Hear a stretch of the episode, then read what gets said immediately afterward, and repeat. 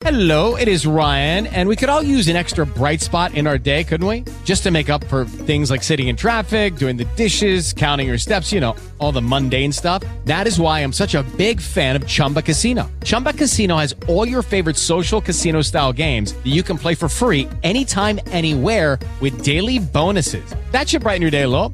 Actually, a lot. So sign up now at chumbacasino.com. That's chumbacasino.com. No purchase necessary. Group. Void were prohibited by law. See terms and conditions. 18 plus. Hey guys, it is Ryan. I'm not sure if you know this about me, but I'm a bit of a fun fanatic when I can. I like to work, but I like fun too. It's a thing. And now the truth is out there. I can tell you about my favorite place to have fun. Chumba Casino. They have hundreds of social casino style games to choose from with new games released each week. You can play for free anytime, anywhere and each day brings a new chance to collect daily bonuses. So join me in the fun. Sign up now at ChumbaCasino.com. No purchase necessary. VGW Group. Void were prohibited by law. See terms and conditions. 18 plus.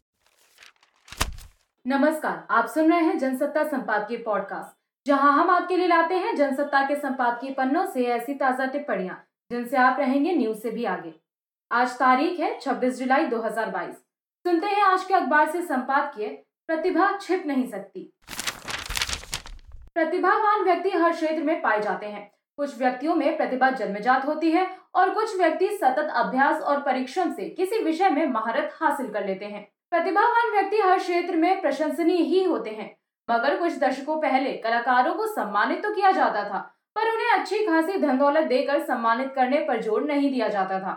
पुराने जमाने में कई फिल्मी कलाकार आज भी ये कहते मिल जाते हैं कि हर महीने कुछ सौ रुपए तनख्वाह पर काम करना पड़ता था।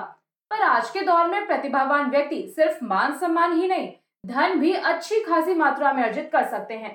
फ़िल्म उद्योग और टीवी धारावाहिकों में अभिनय करने वाले कलाकार, संगीतकार, लेखक, कवि, वस्त्र निर्माता, मेकअप के ज्ञाता, फ़ैशन डिज़ाइनर आदि अपनी प्रतिभा के बलबूते पर ही प्रसिद्धि पाते हैं और बहुत सा धन अर्जित करते हैं।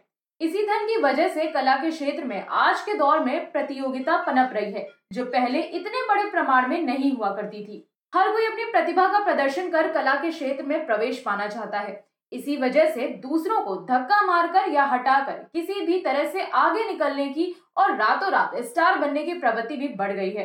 ये सामाजिक स्थिति अच्छी नहीं है। कला के क्षेत्र में पहले से जमा हुए लोग भाई भतीजावाद के चीले पर चल पड़े हैं। वो अपने ही बेटे बेटियों भांजे और भतीजों को फ़िल्मों या टीवी धारावाहिकों में प्रदर्शित करना चाहते हैं। चाहे उनमें किसी भी तरह का कोई कलात्मक गुण ना हो। उन्हें अभिनय करने आता हो या ना आता हो, गाने के लिए उनकी आवाज़ उपयुक्त हो भी या ना हो, लेखन की कला से उनका दूर तक कोई वास्ता ना हो, फिर भी उन्हें ही बढ़ा चढ़ाकर दर्शकों के सामने पेश किया जाता है। अब ऐसे में सच्ची प्रतिभाओं को अपना हुनर दिखाने के लिए क्या करना चाहिए? उन्हें मौका तलाशना पड़ता है। मौका तलाशना आसान नहीं होता, बहुत मेहनत करनी पड़ती है। फ़िल्म उद्योग और टीवी धारावाहिकों में छाए हुए भाई भतीजों की भीड़ से टक्कर लेना, लोहे के चने चबाने के समान होता है। फिर भी इन सच्ची प्रतिभाओं पर उन निर्माता निर्देशकों की नज़र पड़ ही जाती है, जो हीरे की पारखी होते हैं। वो इनकी कद्र करते हैं। परिणाम ये होता है कि इन्हें फ़िल्मों या धारावाहिकों में काम मिल ही जाता है। ये प्रतिभावान होने की वजह से समय के प्रभाव में दर्शकों के चहेते बन जाते हैं। दर्शक इन्हें बार बार देखना चाहते हैं।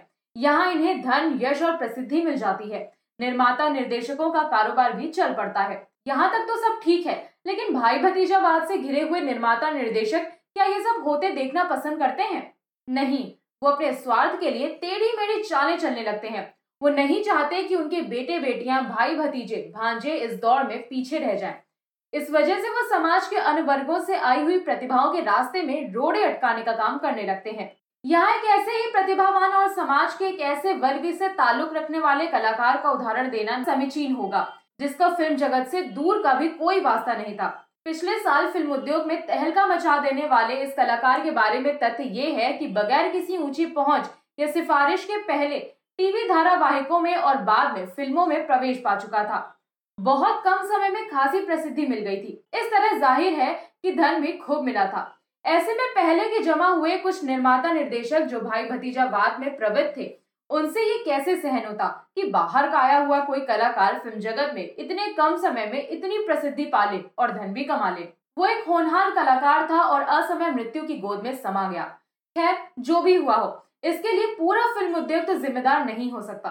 भारतीय फ़िल्म उद्योग के निर्माता निर्देशकों ने प्रतिभाओं को, कलाकारों को पहले भी देश और दुनिया के सामने आने का मौका दिया है और आगे भी देते रहेंगे।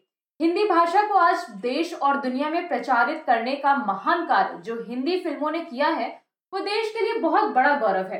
मुंबई का फ़िल्म उद्योग बॉलीवुड कहा जाता है और हिंदी फ़िल्में बनाने के लिए और कलाकारों को दुनिया के सामने लाने के लिए जाना जाता है। जो प्रतिभावान कलाकार हैं, उन्हें इस नगरी में देर सवेर कहीं ना कहीं अपना मुकाम हासिल हो ही जाता है।